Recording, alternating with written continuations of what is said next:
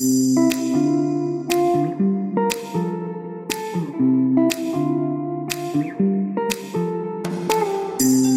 felt like you're just going through the motions of life but not fully living? Then you're in the right place. Welcome to Finding Your Way with Lori and Tanya. It wasn't that long ago that we felt the exact same way. So now we're sharing what worked for us with you. We're so glad you found us. We'll bring you real life stories and tools that have helped us live more positive, intentional, and enlightened lives. Let us help you navigate your journey from where you are now to where you want to be. Pack your bags and let's go. Okay, so welcome back to another episode of Finding Your Way with Lori and Tanya. We are super excited you are here today, and um, you know, we're going to talk about, you know, as we do, we talk about some tips and tricks and things that we've tried and things that we know work and things that we go back to. Um, and today we're going to talk about creating and cleaning up your space. Um, it sounds kind of silly in how this is really connected and, and affecting every single thing you do in your life, your space, your environment. Um, the the things that you have in it um, the, the way it looks and the way it feels are all huge in your daily interactions. And so cleaning up and creating space is what we're going to talk about. Yeah and you know we went through that whole goal series where we really looked at different areas of our life whether that's relationships or finances our um, what are some other our finances our relationships our fun our what are some other ones? Health. All those things really you can take this little trick tip of clearing out space cleaning up um, clutter and things like that to impact each of those areas of your life. You can be very very intentional and purposeful about you know that being one of your actions that you take to improve an area of your life. And so that's that's sort of exciting because it's tried and true, right? We've done these things and have noticed it each time. And it's like, how does that work? Like, how does it work that you put focus on your space and do the things you can? But again, it's that taking action. And these are the kind of action steps we can take that then creates more space for good right. things to come in and come to us.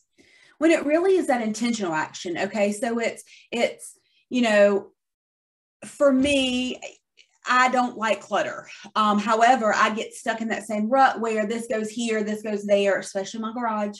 Um, you know, with three boys at, at, one point all at the house at the same time and and keeping things to pass down and keeping things because they were sentimental and having things because they wouldn't let go of because they may use it again or play with it again or ride it again. And and so the garage just and I would notice going out there, it would almost like stifle me.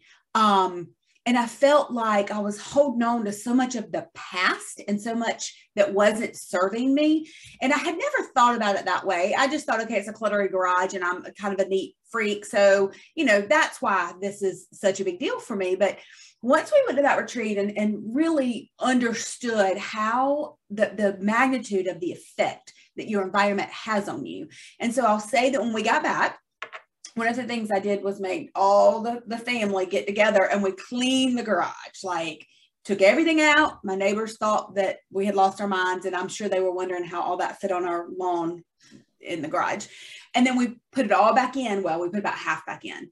Um, and I immediately, there were immediate things that happened. Um, several immediate things that flew flew uh, that came to me that flowed to me because I had made room and space for it. Mm-hmm. Um, and then I can say right after my divorce, probably about a year, I was feeling that heavy feeling again and realized it was because I had quite a bit of stuff in my garage that didn't belong to me. And it really didn't belong to anybody anymore because it, it wasn't wanted or needed or, or, you know, there was a place for it. And I was carrying it around and it was heavy um, energetically heavy. And so I did the same thing. I literally pulled everything out and I made some hard decisions. I got rid of some things that that were pretty big deal. Um, and I just did it. And I will tell you that put put everything back in that was felt good and was supposed to be there. And just the the weight was gone. And it really does work that way. Um, it's amazing to me what you invite in and what you have room for once you let go of things in your energetic space. Yeah, and I think um, so. My parents were raised by parents that went through the Great Depression. And so there's that tendency to hold on to stuff even if you don't need it because you might need it. Or, you know, there, there it, it's that it's the way they were raised made them that way, you know, a little bit. And so um, I've heard several times, and then my family, they love the junk store. They love going to a junk store and buy secondhand things, that that kind of thing. And when you're looking into the science of energetics and um, that kind of thing it's really interesting because you got to be careful bringing things into your home that have a history that you don't know about because it's that energy that clings to it and you may not even know wasn't it um, one of our friends that had had something in her house and it was like she she just got this feeling antique. it was like a picture or something an and, antique yes and it was antique you know very um valuable antique type thing but she felt yucky every time she walked past it. And yeah. there's there's something to that. Like that's something you don't know the story behind that. You don't know the energy that's stuck to those items. And so I know that's a little bit woo-woo, but it, it is, I think, some of the reason why we feel lighter when we get rid of things, whether it's just clutter that we've accumulated too many things, or maybe there's stuck energy on things yeah. that we have in our possession that we don't realize that it's sort of bringing our energy down when we have those things. Um, I know that right now, um, where we are, the weather's changing, right? And so it's changing from balmy summer into whatever. I mean, we don't really have a winter, but it goes from, you know, 90 degrees to 70s and 60s. And so it's I've just spent the time this weekend going through clothes and switching over, you know, wardrobes from the different seasons and stuff. And I always feel better. Like it, it takes a while for me to make myself do it and take the action and get everything organized. But once I do it, and usually when I do that, I'll be real good about taking things out that I don't I'm not realistically going to wear. I don't need that. Somebody else could use that and getting rid of things that I no longer need. Um, and I swear you feel lighter immediately. Mm-hmm. And it just creates a better living environment. If nothing else, your living environment feels better when right. you do that.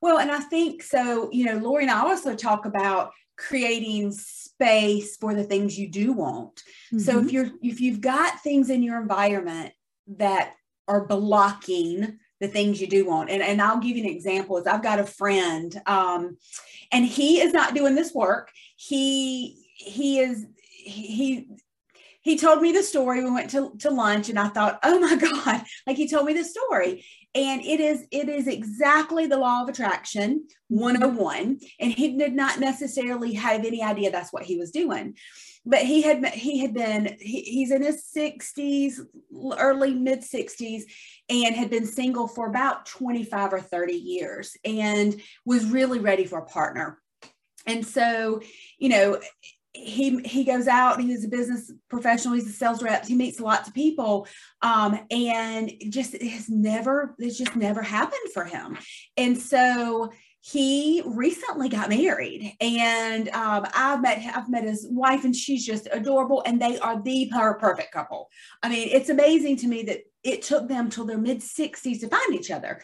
Um, and so he and I were at lunch and I was talking, you know, I just said, listen, I want what you have. Like, I don't want to wait till I'm 60 or 65 to find it. Like, and he, and I said, he said, Tanya, I've been wanting this for a long time. He said, but you know what I did is, is they had met in his apartment complex. She had just moved in. They were both sitting at the pool reading a book.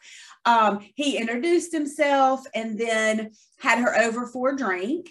And, you know, a couple of weeks later, they had messaged back and forth. So he had her over for a drink. And he said, after she came into his space and sat down, when she left, he thought, okay, I'm going to marry her.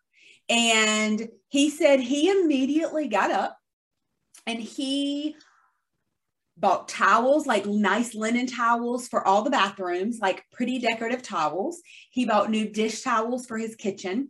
He cleaned out half of his master closet and left it completely empty for her. He moved, he, he instead of sleeping in the middle of the bed, he literally started sleeping on his side of the bed. He went ahead in the bathroom and bought soap that smelled good. He bought another toothbrush and went ahead and set it, it where her toothbrush would be. Like he literally removed all the blocks and created this space for her. And so the next time she came over, or maybe it was two times, she loves shoes. So one of the things he did was he took the guest closet and he made it a complete shoe rack. Now this man had only, I mean, one date. And so he didn't tell her the next time she came back, but I think on like date three, he said, Come here, I want to show you something. And he had shown her all the things he did. I was like, Oh my God, like, did she run for the hills? And he said, She did look at me like I was a little crazy. he said, But I had no doubt. Like he said, I had made room for her and, and there was no excuses. And mm-hmm. literally, I think in six months they moved in together, and in a year they were married. And he had wanted this for so long, but this was the first time he took action to create the space for it. Mm-hmm. Um, and he and I talked about that. Like he was always busy with work. He was always satisfied. You know, he was a day trader. He did that at night and stuff. Like he always was so busy and so much energy, but he was not creating the space to have somebody come to him. Um, and so I, it, it, just, it, it's crazy. I know it sounds crazy, but I'm telling you, he did it. And it's exactly what happened. And so it was about creating the space, right? For what you do want. These are my favorite kind of stories ever. We've got to do something on our podcast where we hear from people that have those kind of crazy stories because they are my absolute favorite. I do. well, speaking of, um, so the, all that is is feng shui, right? If you if you've studied feng shui at all, and I've like probably know enough to be dangerous. But what I have heard is that you have to be real careful about like what goes under your bed, especially the bed you sleep in. You know, you don't want clutter there. You don't want a lot of things under your bed because it can affect your dreams. It can affect your love life. It can affect your sleep. And this past weekend, I went to put something under our guest room bed because nobody sleeps there and it was completely packed. And so my husband comes home and I said, what is under the beds? And he's like, oh, those are my guns. He hunts. And so he's got a bunch of guns. So he's got guns under both bedroom, yes, bedroom beds. And I said, what's under our bed? Because I had not gotten down on the floor and looked.